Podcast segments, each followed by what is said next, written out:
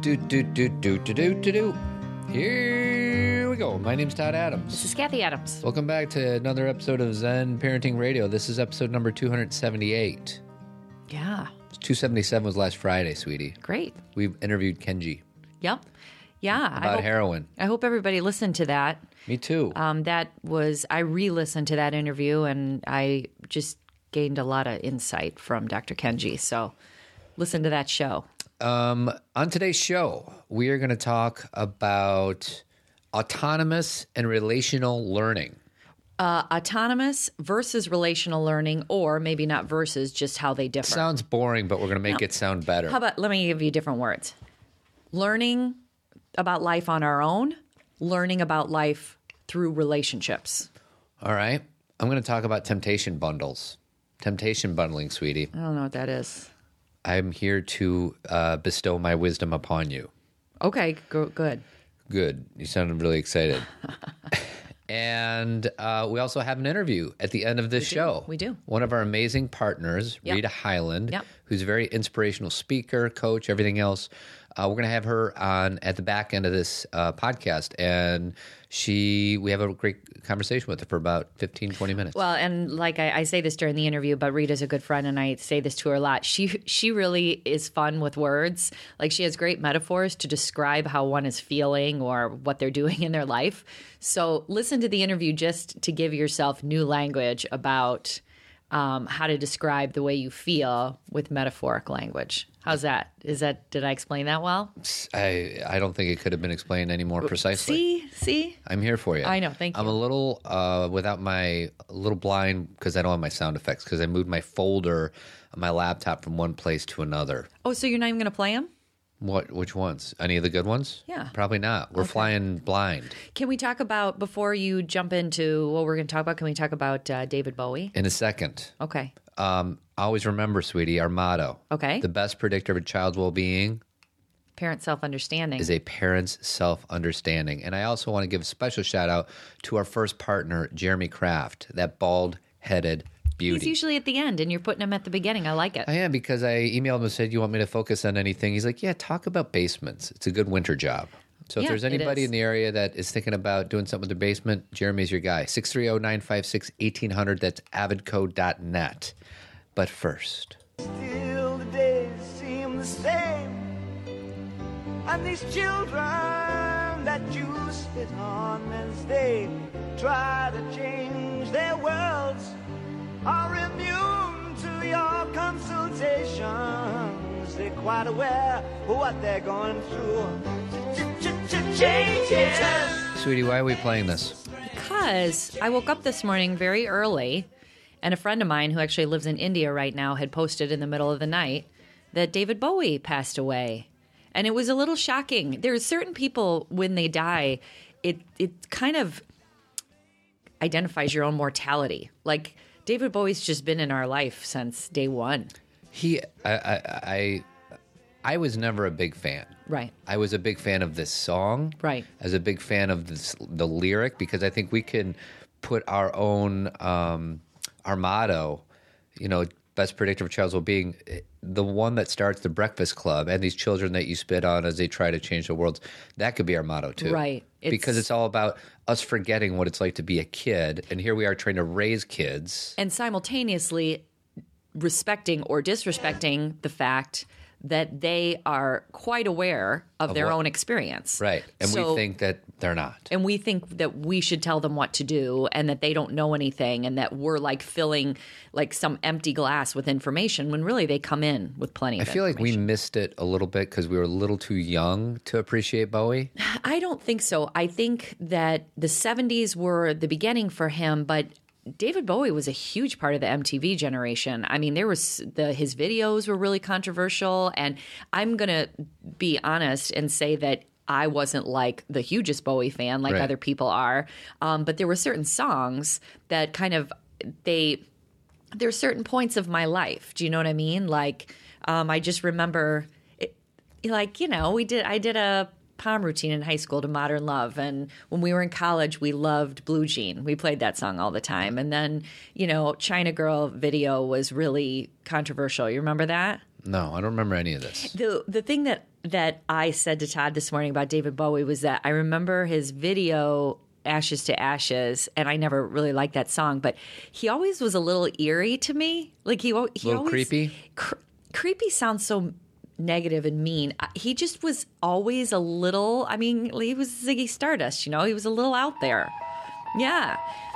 And um, so I never fully got it all, but I appreciated it all. And then um, I was, uh, the other thing that I read this morning that's come to light is that he has known that he was going to die for the last 18 months, or he knew that, you know, he had cancer. Yeah. So he knew and we didn't. Um, and he spent this last 18 months making this album that he put out. Um, and, you know, the album before, you know, while he was still living, got great reviews and was really highly uh, lauded. And um, he did that on purpose. Yeah. Like he knew he was dying. Part and of the plan. I think that people are going to watch his videos and um, read his lyrics in a really different way. Um, and I re- I watched one video this morning. Um, I can't remember what it was, Lazarus, or I can't remember what it was, but it's really beautiful. You know, he talks about being a, a bird and being free, and um, it, it just when you when you uh, listen to it or watch it through that lens, I have such an appreciation for him and how brave he was um, to just die doing his art, Yeah. right? Yeah, it's kind of poetic and It is. and yeah, sad but meaningful. Meaningful, yeah. Well, and he didn't have to, you know, death didn't have to be this terribly sad. Like he didn't run away from it. He I was guess. contemplative, and again, the lyrics that I that I read, um, he just was contemplative. He didn't. He wasn't like, "Oh, it's going to be great. It's going to be fine." He was afraid. He there was pain, there was struggle, but there was also this sense of um, curiosity, and there's just something interesting about someone who really is about to die. You know, it's part of the reason that we're so taken with people who, like, you know, we talked about Randy Pausch the last lecture. He wrote that book knowing that he was going to pass away. Or I remember this woman um, who was on Oprah probably 25 years ago who she knew she was going to die and so she created all these videos for her children Right. so she could you know show them and who she was as they grew up and there's something just really um, inspiring about that and brave so um, we were sad to hear about david bowie and Yeah. i'm sure many of you who are our age feel the same way and um, i just didn't want to let a show go by without at least acknowledging That's right. Um, we actually did a few different shows on death. Um, one is we did it in April, so about 11 months ago. Um, Nothing is certain except death and taxes. We talked about uh, being mortal, that uh, book that I Oh, love yeah, so that's much. right. That was on parentingradio.com slash 227, in case you're interested. Um, and we've done a few others, but whatever. You'll find them. Go to the search box on the website. Um, so, do you want to talk first about this uh, learning thing, or do you want me to go? Uh, I, I'll start because I don't think this will be too long. I there was something I was I was listening to. Um, Alanis Morissette has a new podcast. She's only got about four episodes, but I've been enjoying it. Um, I knew she was really bright and um, conscious, very self aware, very self aware. Isn't that ironic?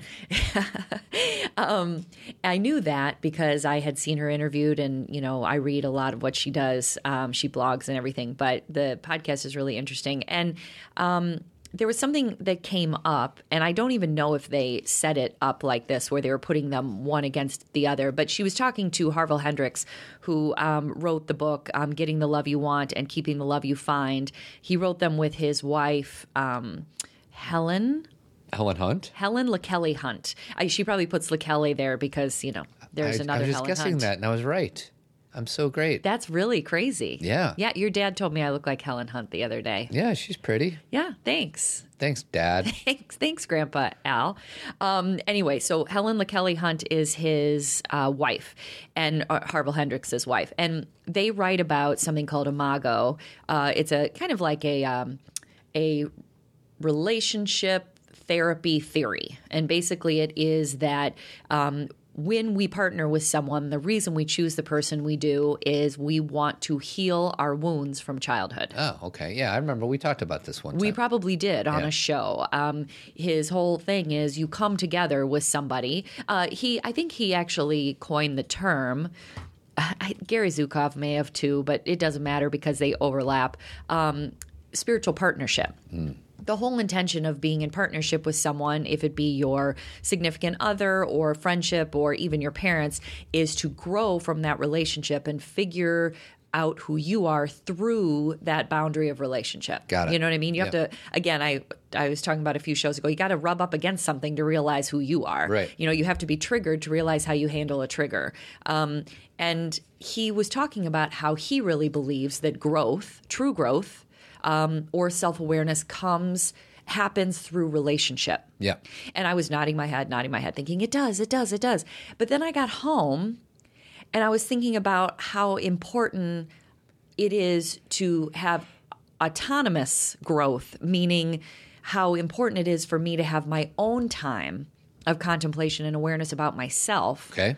So then I can go into a relationship conscious and willing to notice what I do and grow from that. Isn't the easy answer just to say it's both?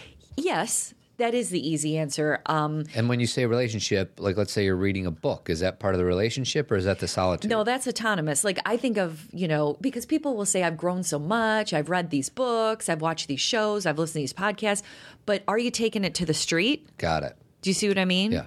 Because there's a lot of people out there, some of them are teachers, um, who talk a lot about what they've learned and what they've read and, you know, how much they've grown, but they're not really doing it. Yeah. You walk, know- walk the walk. Right. It's the same thing. Walk the walk, practice what you preach. Um, be, and, and when you do that, here's the risk.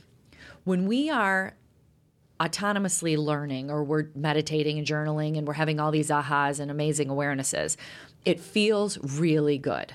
Right? Wouldn't you say that? I would agree with that. I think I know what you're about to say, but go ahead.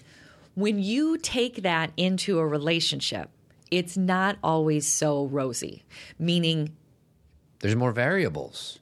A, there's a lot more variables. B, you're not going to be right all the time. No. Um, C, the, just like I already said, the nature of a of a trigger. The only way you know how you handle crisis is when you're in a crisis. Right. The only way you know how you you can tell people, oh, I can handle crisis because I'm so zen. But until you're in it, Yeah. You and until you're confronted with something challenging, what do you really do? Yeah. And that's why I think like it is simple to say, oh, you need both, but I think a lot of people think if I just meditate and I just journal, then I'm doing good things for the world. But what are you doing in relationship with others? So, would you advise people to have a not an even balance, but at least a balance of each? Because if all you're doing is you're in a relationship and you're not going back to solitude, or you're not journaling, or you're not meditating, or you're not even thinking about what it is that you want to do, your intention, that's not good. Correct. And vice versa. Correct. If all you're doing is reading or standing on a mountaintop and you shut out your wife or your husband or Right. your spouse or your partner or your kids and you're not putting any of those elements into practice that's not good either Correct. That was so what really do you do well let's said. let's grade you um and then i'll grade me Okay, I, i'm gonna get a good grade by the I way okay, you're gonna win. i'm gonna win speaking of winning Oh no, I knew you golden were globe awards last night Ay, ay, ay. um, you are miss um, you know everything about everything on hollywood Right. and and We're having an earphone problem. That's why Todd's stopping. i fixed it So I miss everything who knows everything. about hollywood and Correct. award shows and who won last night You won. You won by a point. I don't. It doesn't matter how much I won by, sweetie. Yes, it does matter no, because no, no. it was a very I close win, race. you lose. Well, here's and I didn't do any research because I've cheated, not cheated in the past. But yes, thank you for saying the truth. I have empowered myself with information shortly before the award ceremony begins. Well, here's how I do it. I empower myself with information year round. So I read about all these movies. I don't even care if I see the movie. And then I'll go to the odds makers and Right. they'll just tell so me. that is a little more of a cheating versus like have. Here's where I struggled with the Golden Globes because I actually enjoyed a lot of the people who won. I really did. Like, Right. I was very happy about certain people. Um, I was happy about Lady Gaga. I was happy about Sylvester Stallone. I was really happy about Leonardo DiCaprio. I was really happy about Brie Larson. Here's where I struggled. I didn't know what was going to win Best Movie for comedy, which is a dumb list of movies. They're not comedies at all, Right. Um, except for Trainwreck and um, drama. I, I had no idea what was going to win. I really felt lost, and that became obvious in what played out. Yeah. I didn't know The Revenant was. Is that am I saying it right? The Revenant. Sure. I had no idea that was going to win. And what's his name? Um, he won last year for Birdman. Yeah. And so I was Alejandro. like, Alejandro, and I was like, "This is no way it's going to happen again." I mean, what what are the odds? Because think about how long it takes to do a movie. How did those movies come out back to back? All I got to say is I got nine right, you got eight right. Vice. Uh, I got eight. seven. You got eight. Yeah. So yes, Todd, you won Thank you. Now let's grade the the autonomous, versus autonomous relational. versus relational. Well, I think it just, I think now at this phase of my life, it's both.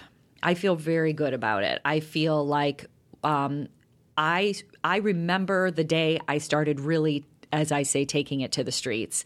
And the first thing I did, I mean, I think you always are sometimes, you know, subconsciously, but I remember a day uh, JC was a baby, so it was probably 10 or 11 years ago when I decided to start telling you thank you for things. Yeah. And I remember waking up and saying, I am going to point out, because you were driving me crazy for some reason at the time. That's not possible.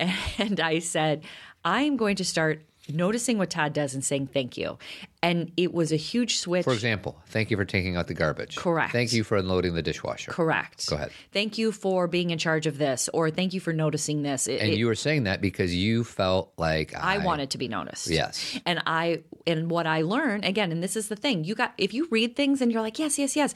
What a lot of people do is they read a book or they read a quote and they think about who else needs it. Mm-hmm. Do you know what I mean? Yeah. They'll go to Always easier to diagnose somebody else than it is to diagnose yourself. Correct. They'll read a book and they'll go, Gosh, I have to give this to my brother. Yeah. I have to give this to my sister. I have to give this to my neighbor. And they don't realize how it applies to, them. them, yeah. And I think I did that for a long time. And I think that's the beginning of any kind of self awareness search is that, you know, you read things and you don't you're scared to apply it Yeah. because you don't know what the outcome will be. When we have lived our lives a certain way and we've kind of kept it together or we've stayed alive we know what the outcomes are going to be of our behavior. Even if they're negative we know how to deal with that outcome. When you try something new you know you're reading and you're like oh i got to try something new it's scary Yeah. because you don't know what the outcomes are going to be Right. so sometimes it's these little subtle shifts that lead to big change and so i remember doing that and i remember being like this is kind of great because i feel better and I maybe my intention was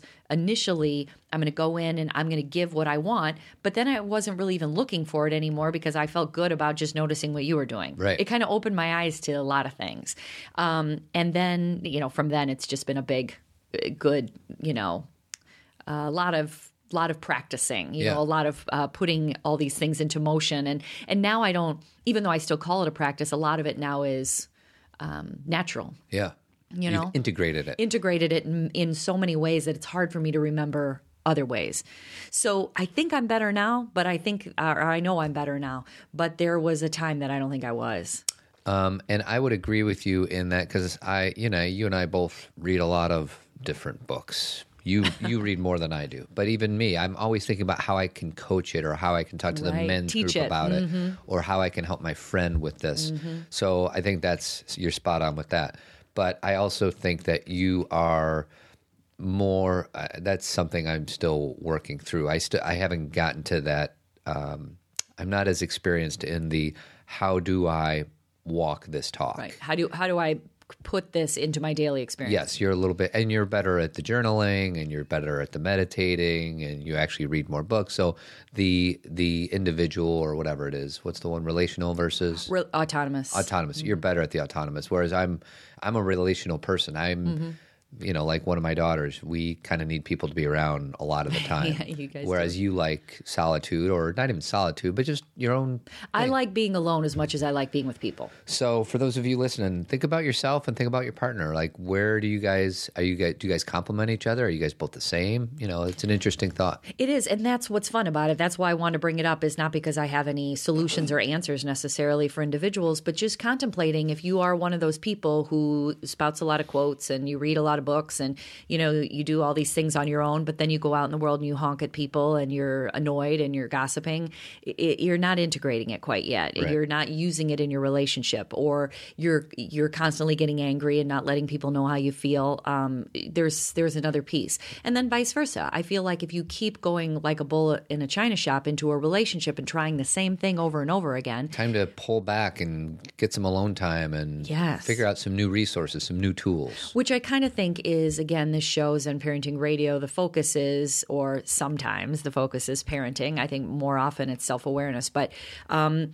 you know, this is what we're trying to talk about on this show about how you're in relationship with your child. Is you have to have some time alone to understand yourself so you can be effective in the relationship with your child. If you keep going toward your child and saying they need to change, I need to change them, they need to hear me, they need, you have completely missed 50% if not 100% of how to be in relationship with your child Right. you have to understand yourself you have to understand the way you know my todd and i were just having a conversation this morning about a conversation he had with my oldest daughter and i was saying to him i was 100% on his side about what he was doing and what he was saying or meaning the meaning behind what he was saying but i was trying to point out to him do you understand how this language sounded threatening to her I think it's easier if you explain the situation. well, he was he was talking about a trip that they're going to go on and how when they, they get home late on a Monday night. Yep. And he said you need to go to school on Tuesday. Well, she said, "But I'm going to be exhausted getting home. Why do I need to go to school on Tuesday? Maybe I can miss a half day." Do you want me to keep going? Well, yeah, and I got frustrated because I didn't feel like she was appreciating the fact that we were going to go out of town on a long weekend during school and maybe miss a day of school, and then all of a sudden she's pushing to miss a day and a half of school, and I'm like, back up the truck, Right. And then I tried to explain it in a loving manner, and when she pushed back, and it's funny, I I can see uh, You like felt the switch. well, no, I mean, I I used to argue with my dad about details and Hmm. all that, and I saw that she's me and Yes. I'm my dad, Right. and I didn't even see that, so I did not handle it as well as I probably could have. I said, "Listen, if you can't, I'm going to expect you to go to school that next morning, and if you can't do it, then maybe we can't go to Florida." And she came downstairs, said something to me about that, and was really like angry. Like, he's saying we can't go unless, and again, she wanted to not go to school that next day, which I wasn't going to get a half for that. day. She said or a half half day. And Because we're going to get in, flight lands 11:30 midway. Probably wouldn't get in until 1 a.m. Yeah, which is really late. I know. Um, and I said to her, I said, there's a few things I said. I said, number one, that's way far away. So let's not get too focused on the details today. Right. Let's see how things play out and be a little more in flow. I said, number two, maybe you could at least miss orchestra that day. So w- there's some room for negotiation. Which is the first class. which is like her early morning thing. And I said, and you know, three, uh, you know, tell me exact. I was like, give me his exact words, and she said, he said, we may not even go Yeah. unless I agree to this. True. So this morning, I, I gave an ultimatum. Yeah, and that's what I said to Todd. Is I said, understand once that came out of your mouth. You had just set up a situation where you were threatening her. And I don't mean that you're wrong or that you're threatening her with harm. Right. But you were basically saying to her, you better appreciate or enjoy this or I'm taking the whole thing away. Right. And my perspective was have a little gratitude towards missing a day of school and getting on an airplane and going to Florida for the weekend. I'm not saying I'm right, but that was my perspective. Exactly. This is perfect, though. Remember how we talked about a few shows about how we go roundabout to get our needs met about something different? The roundabout here is you. You you were saying in your mind you should be grateful, which you're right, Right. but you then tried to use something else that has nothing to do with gratitude to make her feel bad about being grateful instead of saying straight out, I organized this, and my hope was you would have some some gratitude or or I wish you did or I wish you could see it that way and you go straight at the true issue Yeah. because what what we do is we get so emotional about the fact that they're not grateful because they don't have the life experience. Right. I mean, would I like her to be grateful in that situation? Of course. Can she see it that way at that point? No. Right. These are things I kind of feel like there's people our age who aren't grateful sometimes, as we know. We all are. we all are. So to ask a 12 year old to like see the big picture and see what we're giving up and to see that it costs money, she doesn't know. Yeah. But we can tell her. Right. Like we can actually go at it and say, here's the things I need you to understand. I'm taking time out, Yeah. you know, like and go through it and say, I know you want this, but can we focus on this? Right. Because within that, there's a softening. And I said to Todd, then she has to sit with her frustration rather than she gets to play with you. Yeah, our egos are in a tug of war match. Correct. She Yeah. gets to use her frustration against your frustration. So it was, these are An example in An the life of uh, Todd and Cathy. Right. An example of practice because if someone told you that story, you would know exactly how to play that out. Yeah, but because I'm in it, I can't. Right. And and they're very often Or I chose not to. I shouldn't say can't. Correct. I could. You couldn't see it. Yeah. Because sometimes we get blinders. It's not that you don't have the information, it's that our emotions Get in the take over. Yeah. and it happens to me all the time. The the thing and it's funny that rita's going to be on this show because one of something she always says to me is because we talk about this how you know t- using the practice using the practice and how really in life what we're trying to do is just shorten that lag time. Right. does it take us three weeks to get through something? Does it take us 10 minutes? Or can we like in a minute turn it around and say i said something inappropriate? Right. because the truth is when emotions come over it's like a veil. It's like we then we lose sight of the important issue Right. so we all do it, and uh, and the question is is can we see it, and then can we contemplate it, which is the autonomous part, and then can we either take action or do it differently next time? That's that's it. There will never be a day when we do all of this perfectly, and if there is. I just don't think there there will be. there isn't, right? Well, there, you're never always going to do it perfectly, but you hope for more days where you do it better than, you know, it's all about growth, right? It's about growth. Either growing or you're dying. That's right. You're the growing and the the and again, I think the best way to say it is a quicker lag time. Yeah. Like you're just it doesn't take as long. you catch yourself You catch sooner. yourself sooner and you see, you know, again, this these are Shefali's words, you know, keep your feelings, check your behavior. Mm-hmm. You can still get angry and she can still somewhat offend you by not being grateful. But what is going to be effective in that moment? Threatening or saying really what you feel, which feels really vulnerable. And for parents, it feels like, ugh, you know, I don't want to really put all my cards on the table. It's but, like that short uh, poem by Portia Nelson called The Hole, Sweetie, right? right, the whole. And we talked about that on a previous show. Maybe I'll include it in the show We'll, notes. we'll read the last. Uh, Well, line of it. chapter one is I walk down the street. There's a deep hole in the sidewalk. I fall in. I am lost. I am helpless. It isn't my fault. It takes forever to find a way out.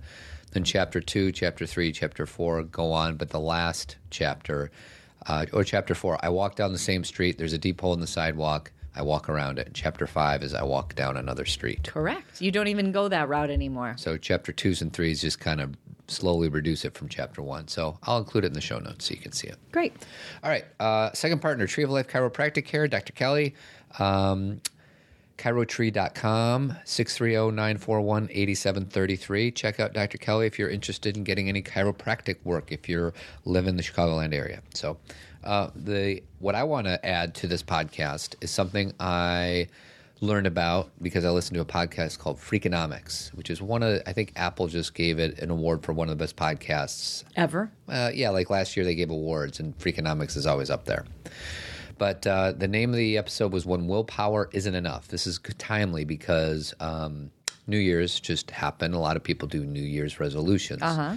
and this lady who was in it, her name is Katherine, no, Katherine Milkman, and she's been she's a behavioral uh, economics professor or something like that. Okay. And she talks about how she struggled with willpower. So she did these studies. She found it difficult at the end of the long day, and tell me if you can relate to this. Uh, after a long day to get to the gym, she found it's uh, difficult to stick to your diet, find it difficult to stick to your goals, and and she wanted to know why. And she came up. I don't know if she came up with this or she's just kind of exploring it. The idea of temptation bundling. You want to know what temptation bundling is? Actually, I remember now. You told me in the car the other day. The idea of, tempta- um, t- of temptation bundling is it's tying together two activities. One you should do but may avoid, and one you love to do but isn't necessarily productive. Okay. Can you think of any examples in your life? Where you, Um, yeah, the the first one that comes into my mind because I think this is the one we talked about is if there is a TV show that you absolutely love to watch and you just don't feel like you have time to watch it but you love it and it's a guilty pleasure, why not watch it while you're on the treadmill? Right. So you're on the treadmill but you're watching the show. Exactly. So that's one example. Another example is getting a pedicure while processing overdue, overdue work emails. Another one is watch your favorite show while ironing or doing household chores. So basically, you just take two different activities that don't seem related and bundle them together. I love that. So a very easy way of doing it is make two columns. Write down the pleasures you enjoy and the temptations that you want to do. And then column two is to write down the tasks and behaviors that you should be doing, but often procrastinate on. So you have two different columns one, things you love doing, one that you just procrastinate about. And you figure if there's any ways to make these two things um, work at the same time. So, one other example is only eat at your favorite restaurant when conducting your monthly meeting with a difficult colleague. You know, so get creative with it. But I thought that was pretty interesting. The name of the Freakonomics episode is "When Willpower Isn't Enough." I'm simply scratching the surface of what was in that podcast, but I thought it was a pretty cool thing. It's interesting the ones that you shared because there's things that I have connected to that. Like when I do get a pedicure, which isn't very often, but I always bring my favorite book that because I'm reading a lot of books at once usually. Yeah. I will bring the book that I'm most excited to read. Mm-hmm. So it's like I'm going to get a pedicure, which kind of to me is also a good thing because I think it's good for your feet and, Right. you know, makes you feel good. But then I sit and read a book that I've been really wanting to sit and read because a lot of times you try and read before bed and you fall asleep. And I totally feel Yeah. like I'm getting two things done at once because everything I read But both of those are pleasurable, right? You like getting the pedicure. well, yes, I do, and and reading the book is pleasurable too. So I guess you're right. I see what you're saying, but but my big but is the books I'm reading are usually work related things Got it. that I should be reading. I enjoy it, but I should be reading because it's the most up to date science about something, or Got it's it. something we're going to talk about on the show. So it's not necessarily your first, you know, you have five books in front of you. Right. The one you choose for the pedicure is not one you would choose when sitting on your chair at home. well, I might, but it's just the fact that I can set aside the time to read because Well, I'm not doing it. And a very obvious example is you love putting your headphones on and cleaning the kitchen because Oh, you're yeah. listening to Terry Gross or something Right, like that. So right. just get creative and try to figure out how you can do two things at once. That's actually another one that um, that I started doing a while ago, and you know, I I felt like I needed permission because when you're focusing on mindfulness a lot, and Mm-hmm. when you're focusing on being present, sometimes I feel guilty about wearing my earphones when Yeah. I'm doing things. And I was reading a um, Martha um, Martha Beck blog, and this was like a year ago, and she said she can't stand going to the grocery store, which I can't either, and I have to go all the time. She said, so I always wear my earphones because why would I make that more miserable than necessary? Right. And it was almost like she gave me permission Yeah. because I'm trying to be mindful all the time. Right. You know what I mean? Right. And I was like, screw that. I'm going to listen listen to something I like. And then being at the grocery store is a pleasure. Also, going to the grocery store and getting coffee first, There you and go. then walking so through you're with doing coffee. it. We're probably doing this already, at least Yes. each of us. But just try to see if you can expand on that idea. yeah. Oh, I like that. That's really great, Todd. Thank you. Um, so should we do tournament of bad or should we do listener's question? Because we are kind of running out of time Well, because we have that awesome interview. The tournament of bad is super quick. So if you have the thing to do tournament of bad. Terminate of bad. Terminate a bad. So it's mine today because I was with some, uh, we were with some friends this weekend. We had a lovely time with some friends, and one of my girlfriends and I were talking about Jimmy John's. I don't know how it came up, but somehow we were talking about that both of our kids like to get Slims. Which is basically a Jimmy John sandwich with nothing on it. Right.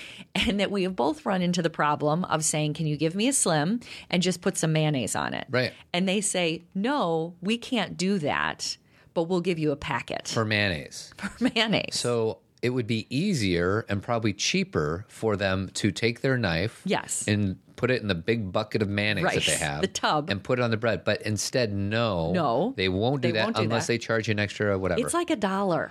Or so then they just give you this packet. So then you got to undo the sandwich. and then you got to, you know, get the packet open, Right. And then you got to put it on, and it's stupid. And and I don't think I'm bringing this up so much to complain. And if you work at Jimmy John's, I'm not trying to talk down to you or Oh, be yes, negative. No, I'm not. What I'm trying to say is, I really that's one of those things we have to like think about the big picture because I understand you want to save money because that's probably the bottom line, right? Yeah. But and if you were doing this with avocado, I get it. Yeah, because avocado is expensive. Right. Or if you're there's ex, you know tomatoes, you know sometimes there's things where it's like this costs more money, but there's a big tub of mayo. Yeah. And all you have What's to do What's so special about the mayo? yeah. Why is that more expensive? And what you're losing is this customer service thing, Mm-hmm. where to be able to just say, sure. We'll do that. You know, it doesn't Yeah. come with that, but sure, we'll throw it on there. Yeah. That goes so And that's far. and that's not like this Jimmy John's by our house. We've been eh, To driving many. to Florida, and they have the same mayonnaise policy. It's the and, and here's the thing that JC will say if she was on here. They never remember the packet.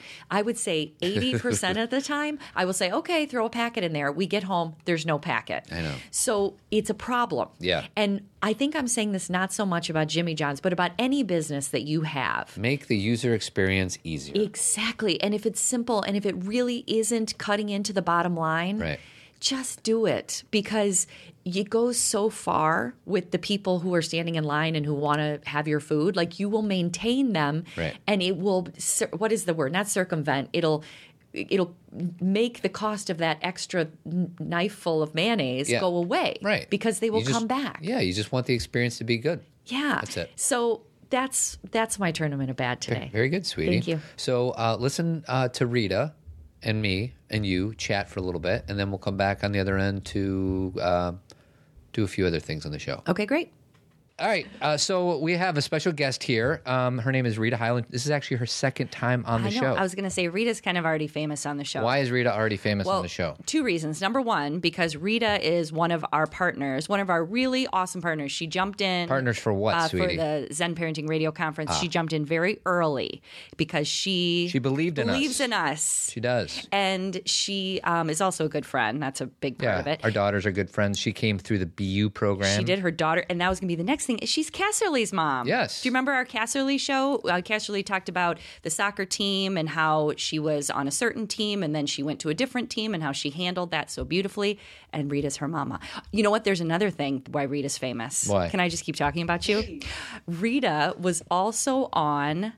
Oprah when Shefali was here. Do you remember that, Todd? Uh, no. so when Shefali came to do the second um, Super Soul Sunday, was it Super Soul Sunday or was it Life Class? Life class. Life Class. She did the second life class and she did a group of kids, and Casserly was one of those kids. And Rita and her husband Grant, they were on the show too because Casserly said something really profound. And Rita and Grant were there to kind of talk with Oprah and Shefali about it on television. That was awesome. And I'm just looking at the podcast that we did with uh, Casserly and Rita, and it's zenparentingradio.com slash Casserly. We did it on June 20th, 2014. Yes. One of my favorite podcasts, actually. Actually, I love that too. Do you remember? That was like ages ago. Yeah, wow, two years now. Years. So one of the things that we um, decided to do for our partners is to have a chat about them on the podcast, and we've kind of been doing it every week. And I did a pretty horrific job of explaining what Rita's program is. Well, I think I would much rather have Rita explain what she does in her words because she does amazing work than have us try and paraphrase for her. right, and that's why Rita's here. So, could you have clapping ready to go? I got lots of clapping. Okay, so Rita Highlands. Yes. Raise the roof. Yes, raise the roof. um, what was I going to say about this? Oh, another thing is we like to provide resources to our listeners. Yes. So Rita's not only a life coach, and I'll, I'll you'll do a better job explaining what you do, but she has a program coming coming up that we will uh, let her talk about too. So Well, and I'll ask this Is it available? Is this program you're doing? And what's it called again? It's my year. It's my year. And you've done this how many years? This is the fourth. Wow. So you know what you're doing. Yeah. So is this open to anybody around the. Yeah. na- Okay. So it's open to everybody. So tell us. Well, I guess I'll start by just saying what I do in general. Yes. I um, work as a life coach, and I work with a lot of people really just to find their passion and their soul's purpose, and from there to um, you know, live a life really that's really alive. I know people want um, are looking for achievement. Maybe the, they start with me with because they want to transition into a different career, or they're challenged in a certain area of their life, or they just know um, they're appreciative of what they already have, but they're also um, they know that they want to go take their lives up to another level, their own personal right. direction. And so I support people in helping them tap into that. And what shows up are big and beautiful things and people living really vibrant, um, meaningful lives based upon what matters most to them. How long you been doing this for? 17 years. Oh my gosh, Rita. That's so cool. Isn't that weird to It say? is. It is. You know, my journey started because I was one of those people that felt like I was living a half version of myself. And it just felt, I knew that I was successful by the numbers based upon what that looked like and what I thought I should do and logical, rational goals. But I was really unfulfilled. And eventually that really wears on you. You feel drained by your days and exhausted and depleted.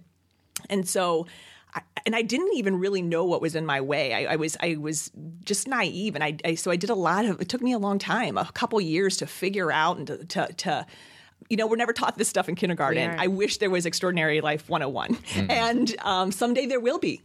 Um, and you're starting that too. I mean, together we're all doing this. Yes. I mean, but um, so I, you know, it took me a long time with, a, and I, what I wanted to do by use of this, by this course, you know, one, and I'll tell you how I got the name of it, but was to give people a opportunity in a framework to take the, tr- the training, the inspiration, the um, in all ways, and it's the best way that I've combined that I can think of, the surest way to live your most fulfilling year.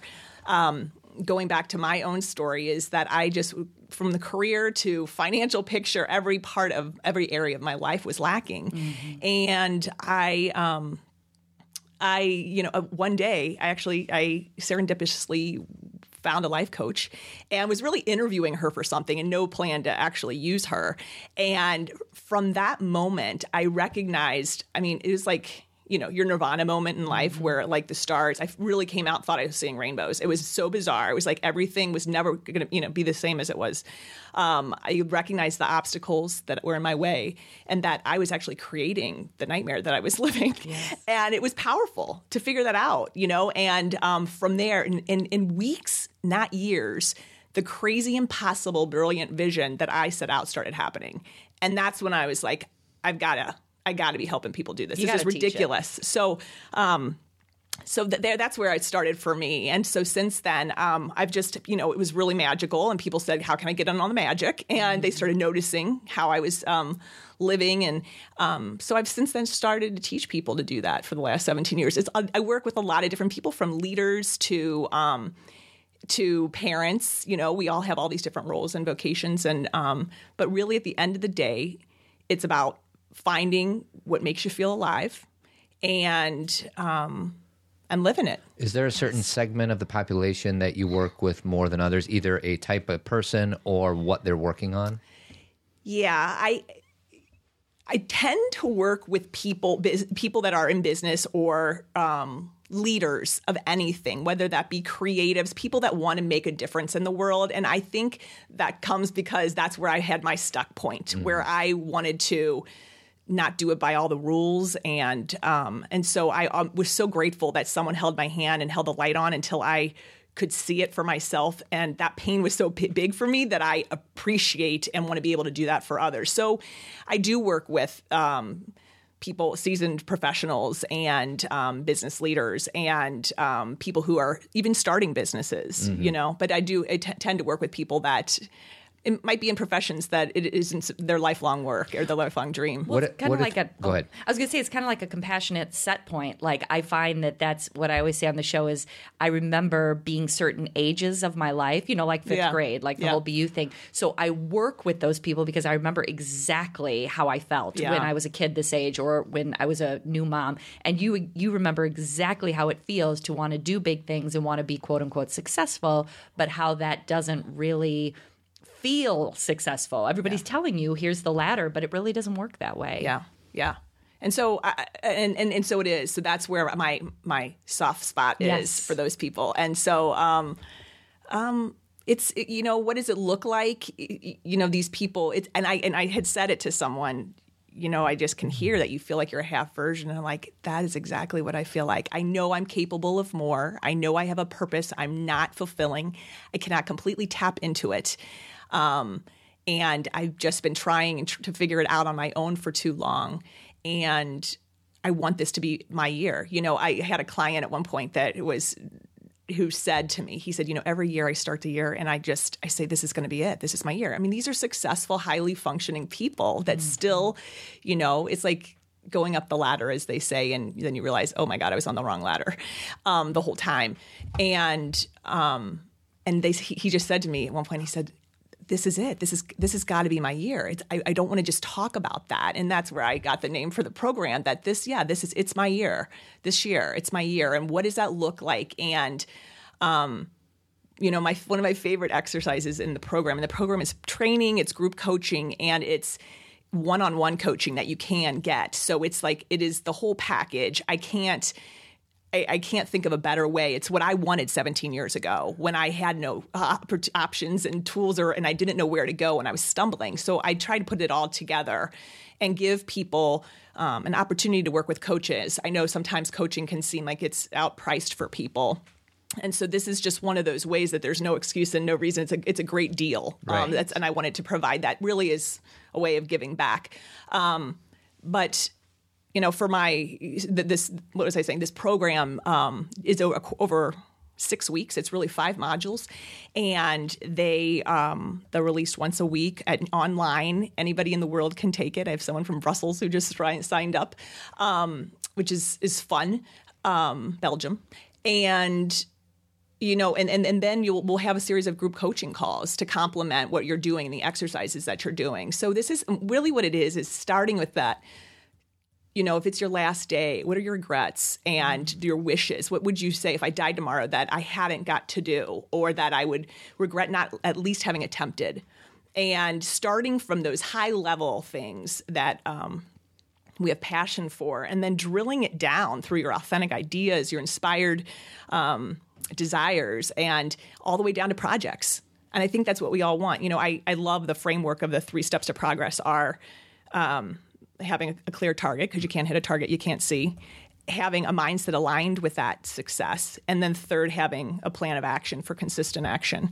Um, and really i there you know i think that that second you know we can figure out visions and we can figure out you know our plans and strategies but i think you know what i do a lot in my work is the second one is spending time getting our mindset aligned with what success looks like. when you say minds, are you talking about like a group of people supporting you, or are you talking about within yeah. my own psyche? My own psyche. You okay. know, it's I, I, believe that life can only get as good as you can stand it, and yeah. so sometimes we resist the very things, and we we don't see what is right in front of us, and that's oftentimes it's like, oh my heavens, this was sitting before me all of the time. Yeah. And so, getting ourselves on board on our own train, mm. you know, it's it's it, you know, some of my early days, I, I wanted a relationship, a healthy relationship, but once I looked at it, I had no mindset aligned with that actually happening. I thought if it happened, I'll be hurt, rejected, it will be painful, it'll mean I'm weak. I mean, there were all these parts of my mindset that had no way of letting that in. Right. And so once that cleared, I was my, my, my husband within six weeks. Nice. You know, so so we talk about people wanting to get achieve success being achievement and results, but you know that would be a old school traditional definition of success when we back it up, and I think that's the missing part that we do even when we reset for resolutions during the the new year is that we we're just doing logical, traditional, rational goals, and we don't back up the bus. Oh, backing it up. Ted likes to put things like right when you're in She said flow, it twice. I had to do it. I know, but sometimes I'll be so in flow and then he'll put uh, something over it. But yes, back. We will all remember backing up. That's bus. right. You're welcome, everybody.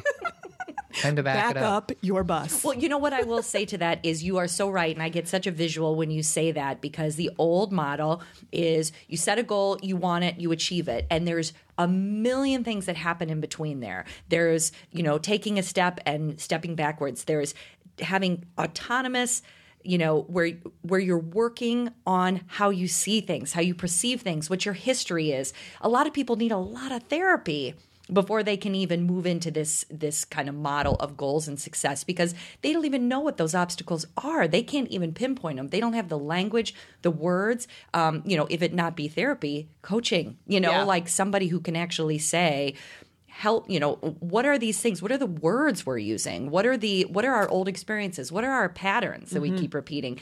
And we don't look at that because in even though in our world with the three of us talking we're like yeah everybody looks at that all the time. The truth is is that's not held up as being um, something that people want to talk about. Right. You know what I mean? That's not something that people say, oh, yeah, you know, I talked to my coach yesterday. Well, I guess in our world. That's right. But it, when you go out and you talk to people, um, you know, a little more mainstream about these things, it's not something that people, they're, they sometimes think they're supposed to figure it out themselves, is Right. what I'm trying to say. And that there's all these steps in between and all these reasons that just on a really, you know, on a side note, Todd and I just got back from a yoga class, and as you know, um, it's January whatever today, and the yoga classes are packed. Are they? Of course. Yeah, yeah. You know, we can barely get our mat in there, and why is that? Because everybody said January first or whatever, I'm going to go to class and I'm going to be there, and I don't know what the statistic is, but you know it's going to drop off. Yeah. In the next Yeah. couple weeks, and that's because they have the goal and they have a desire, but the the minutia hasn't Yeah. been worked through. Right and the mindset's not on board. I mean Right. it's it's sort of like when I, I always say when people you know you win a million dollars and then those people they go back and research and a year later they have lost all their money because they haven't got a millionaire millionaire mindset. They haven't got a mindset that's capable of holding that that's just foreign to them. It's un- they're uncomfortable with it. And so until our body almost on a cellular level gets comfortable with that um, it's going to reject it and that's what's so that's why in the yoga people won't show up That's right. in 30 in 30 days or less What a strong thing to say that even when, and again, I know you were saying this all along, but just to reiterate that word, sometimes we get. We get good things. Well, not sometimes. We get good things all the time. We're shown beautiful things all the time, but we actually reject it because we are afraid of what? That it will be disappointed. That we just don't even know how to feel that in our own body. Like, what do you what do you find with the people? What what is the reason we reject? Um, there's you know it's we all have all different types of beliefs. I mean, success can equal um, then I'm going to be alone, or if if if I actually have this person in my life, there's always that possibility I'm going to be hurt by that person. I mean, it depends on if I tr- try a career, it might be or a transition, it might mean my kids are going to not go to the colleges they want. I mean, we tell ourselves all types of things, and those things, those voices, as we know, are the dominant. Those are the things that are going to lead us. When I talk about backing up the bus, I'm talking about making sure that our thoughts and beliefs and our, our story is on board with wherever we're headed. What I find is that it doesn't and this is it doesn't have to take years of therapy. I have tons of people that say I've been in therapy for 16 years and we just got through that in one session. You know, and, and that you can make shifts so quickly and that's the part that I that um that motivates me and also at times pains me when I see people walking and I'm just like, oh my God, that is going to repeat until we, it, I, I, to me, what I do is I see myself going in like a doctor with a tweezer and going after a parasite. I'm like, okay, we are going to pick this little, dangle this parasite out and put it in the glass jar. And that I can see you, from that, that's when results happen, you know, very rapidly. And that's what happens to, is like sort of like a, a a hose that's kinked is the way mm. I look at it, and it's it's coming out like a spigot, and that we unkink it, and all of a sudden it's a fire hose, mm-hmm. and that is just it is it's so fun mm-hmm. to watch, and and the point being the fire hose and whatever is achieved is that I just have such a, a vision, a passion for that. When we're when we're operating from that place that this as i've said before is really the way we're going to help our families and improve our communities as you and i mean it's the work you're doing it's improve you know the organizations that we lead because when we're and I, you know operating from fear-based places and making decisions in fear-based manners the whole thing gets out of alignment. It's like a chiropractic adjustment, you know, that we need. And, and so I do think of coaching as a chiropractic adjustment for the mind. It's sort of, okay, we're way off center here. And how do we get realigned again with what's really purposeful and true for us? And then everything what's interesting organically and naturally seems to the plan of action the vision we can actually access and hear the vision that we want. Because people all the time they're like i really i can't even tell you what i want rita. And that I don't believe that, and they do know it. It's just that it's too scary to put their finger on. Mm-hmm. Right. Because if they put their finger on, they might not get it, or they might disappoint themselves, or they might not trust themselves. You know, they and they're, they're, the person that's hardest on themselves really is them. You know, we're always we if we judge others, we judge other. You know, we're judging ourselves a hundred times more, and that's painful. and we don't know where it ends meaning that you know going to like as i'm thinking as you're talking and my, one of my biggest stories is if i go and this was in my early 30s if i continue down this path of self-awareness and this spiritual understanding and this depth i'm going to end up on a mountain somewhere you know meditating and i'm not going to be with my family and i'm somehow going to leave them and if i got to stop this or else i'm going to reach this crazy place and you ha- you know that when that is your belief system then of course you're going to throw the obstacles in the way you know? So that was that was one of the hugest belief systems. And then also understanding that we have the opportunity to reach those like you said those higher level value systems that we hold. Like i want the world to be a better place. I want to give back to my community. But you can't do that till you're doing that on your level you Right, can't do that right. you can't give back to anybody till you're giving back to yourself Right. you know and so the, it really is um, you know we talk about goals and success but it really is and again it's just because i love the word it's self-awareness you just have to know Yeah. you have to know and then you have to like you said know because knowing is the first step and then you have to shift it or what word do you use you have to shift it. You have to. I mean, if we were using, I thought you were going to use the parasite thing. Extract I the love it. parasite. Extract it. Yeah. I mean, and you have to say, okay, this is not true. This, okay, this was a complete fabrication. This is a story, or I need to test it and get real on it. I mean, it's really a, a lot of getting real. You know, Let's get real. Let's get real.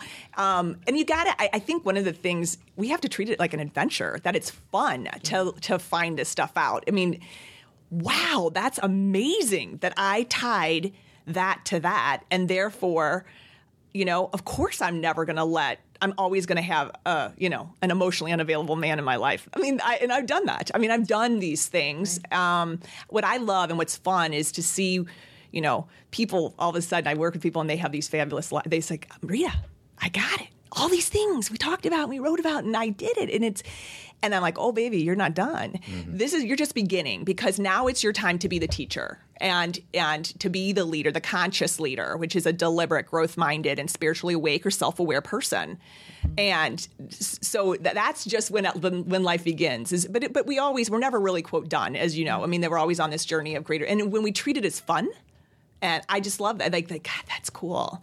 You Practice, know, practice, So it's practice. it's neat. Yeah. It- So we have two things. One is you're going to be at the conference. You're going to have a tabletop there, right? So I people am. can meet you and talk to you. yeah, but how do people find out more about this this online class. thing? I would just advise everybody to go to Rita at RitaHighland.com. Well, that's my email address, right? Actually, that's my email. But if you just go to RitaHighland.com, there are places all over to hit a button and find out more. You can listen to videos. You can um, just sign up. Right. And when does it start? It starts on the January 25th, Monday, January 25th. So we've got a couple weeks, or we got a little bit of time. For, and I will offer to people who sign up for this class eh, because might be gone by then, but that um, or that are listening today and then and indicate that to me that you will get a complimentary session with me Oh, wow. when they do that. If you're a Zen Parenting Radio fan, i love it that is like like I said, one se- just you know everyone has different experience, but one session can be the thing that opens up and catapults this year. It's it's a great deal. So if somebody's listening right now and go to Rita, RitaHighland.com to understand more about the program, but if they want the free session thing, email you at Yes, Rita at at RitaHighland.com. Put Zen in the subject box so they know. or email her and say i listened to the show yeah, anything to indicate where Yeah. you heard us. So Yeah. um, that's awesome. Well, and let me say this: um, whenever people come to me, because I get a lot of emails or texts like, "I need help with this," or "I need someone to help me with this," and I can't tell you how many people I have, you know, sent to Rita, or I, if I don't know if they've contacted you always, but that I have recommended Rita and mm-hmm. said you need to work with this person, or at least you know, just you know, t- just email her and see what it's all about. So I highly recommend her. Thank you, Rita. Thank you. What'd you think of that interview? I love Rita. I thought the interviewers were awesome. and so was Rita. So, Go ahead. no, you go ahead. No, you go ahead. Um, you, you, you. You, you, you, you. So we have a show coming up this Friday. Yes, another one. Tara Mohr. Tara Mohr. Tara Mohr. That's Yes. what I said. Yes. I keep Todd had a friend in high school named Tara. Yes. And so he always says Tara, but it's Tara Mohr. And as you guys know, she wrote the book Playing Big. We've had her on the show before. She's fantastic. She's all about raising awareness around amplifying women's voices. And um, we really kind of go deep into her book because it's coming out in paperback. Do you want to get to listener's question real quick or no? Um, I don't care. I'm basically a step parent mother figure to my partner's four year old son, who has never had a mother in his life prior to my involvement just after his second birthday. However, in the interim between when the child was born until about six months ago, my partner's mother, the child's grandmother, stepped in and lived with my partner and basically took over most of the parenting duties to ensure the safety and well being of my partner's son while he was able to get his life in a place where he could financially and mentally uh, be responsible for caring for his child. Now we're in a position to have full custody. So basically, grandma helped out, but now they're on their own two feet. Great. Uh, life seems to be going quite well. However, uh, his son has developed severe aggression, which tends to fur- surface over the most minuscule of disruptions. He's not able to hear the word no. It is my understanding that while the grandmother was caring for the child, she did not imply any sort of discipline or consequences based teaching, merely frequented using excessive threats regarding things that could never actually happen mm-hmm. or spanking him. Mm. We do not do either of those. So for the last year, we have worked through transitioning and gotten full custody. We have implemented a sturdy consequence system for his negative behavior and or violent outbursts. We attempt in every way, shape, or form to speak with him or to get on his level emotionally to calm him down, but it seems like nothing is working. We've consulted therapists and they believe it's due to the transition, but I see something that appears to be more innate than temporary. How do we build him up and give him the self confidence and self worth to make the right decisions or the right choices rather than the bad ones, which result in negative attention? How old is this kid? Three? Uh, Four? It doesn't say. It's kind of important. Well, it is, and and again, this is one of these um, questions where there's really no way that I'm going to have necessarily another answer than the therapist that you've been consulting with, um, because I don't have all the information. There's no way I can say do this or do that. But what I will say is, you know, focusing on on you, um, stepmom, uh, when it comes to this, is that the the last line about I think I'm seeing something more innate. Um, everything is is flexible, meaning this is a young child. And I think sometimes our fear will say to us, this is just who this person is. It's never going to change. And, you know, I'm raising uh, an angry, angry person. They, he may be feeling anger right now, but he's not going to, how do I say this?